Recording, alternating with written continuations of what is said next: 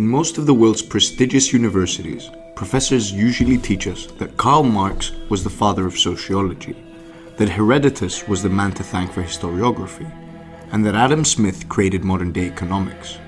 What if I told you, though, that these disciplines were actually founded and mastered by a Muslim Arab Andalusian known as Ibn Khaldun? And here's the story of how he did it all. I know it's hard to believe he wasn't German or British, but bear with me for a couple of minutes. Abu Zayd Abd al-Rahman ibn Muhammad ibn Khaldun al-Hadrami clearly had a very long name, but he also had a crazily adventurous life.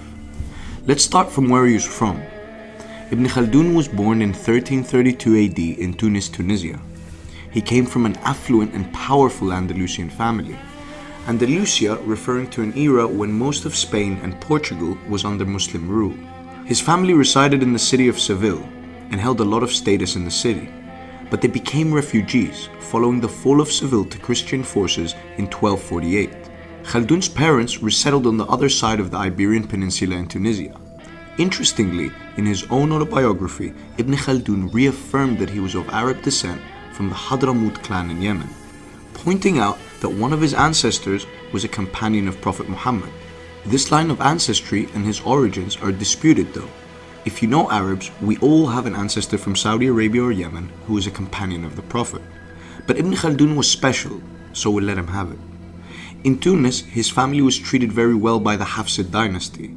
His father became an important administrator of the city, until he eventually quit and committed his life to Islamic studies and letters.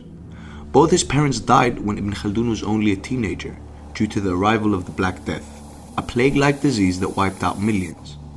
But his family's legacy was long lived, and so Ibn Khaldun had the privilege of being tutored by the best.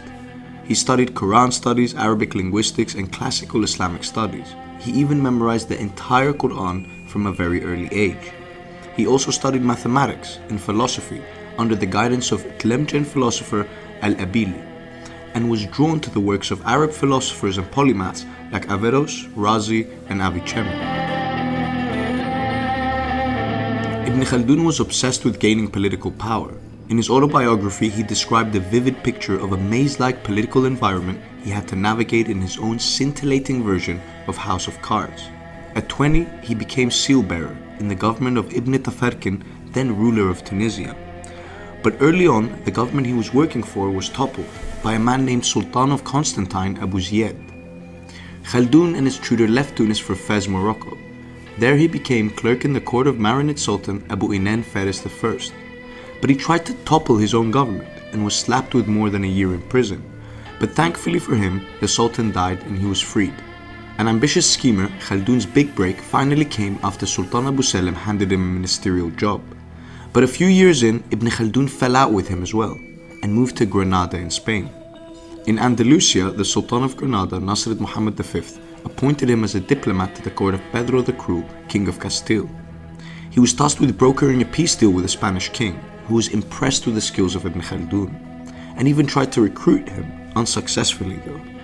And you know what happens next. Ibn Khaldun fell out with his boss again, this time the vizier of the Sultan of Granada, Ibn al-Khatib.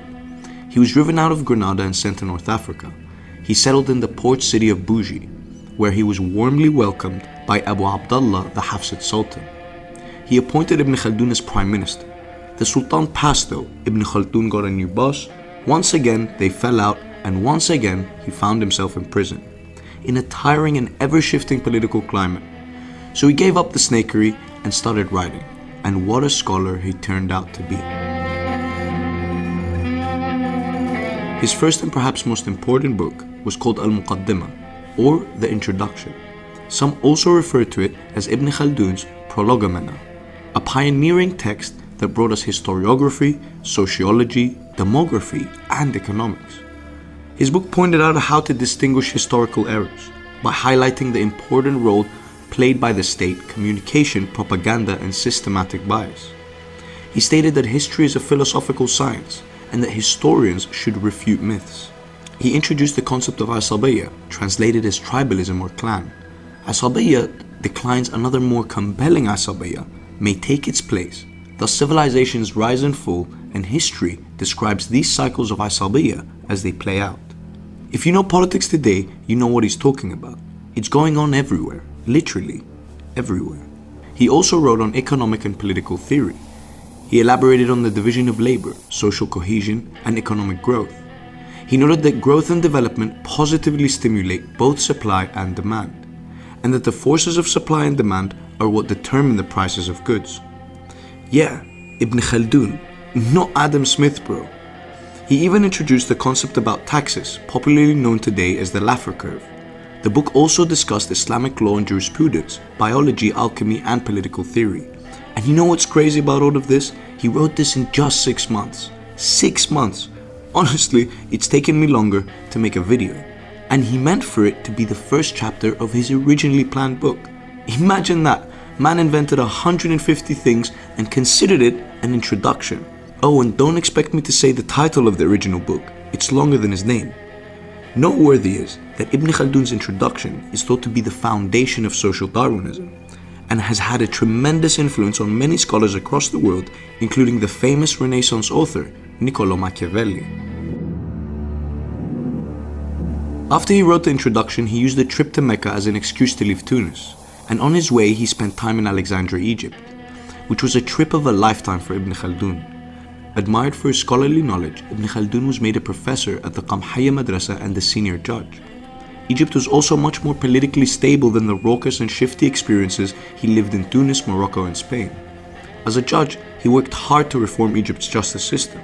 Unfortunately, though, the death of his wife and children in 1384 cast a dark cloud over his life. Haunted by the pain, he quit the madrasa. But he wasn't done yet. By 1400, he had become so respected, he was asked by Egypt's Sultan to travel to Damascus, Syria to be in charge of brokering a peace deal with Timur the Mongol conqueror who was besieging the city. Ibn Khaldun stood tall in front of Timur, gained his respect by discussing the culture of North Africa and the Arab people. Timur was pleased by Ibn Khaldun and even provided time for the people of Damascus to prepare for the siege of the city. A merciful act that spared many only through the wisdom, genius, political aptitude of the legend Ibn Khaldun. On March 1406, he passed away and was buried in Cairo. But his name, work, and character lived on. Well, until today.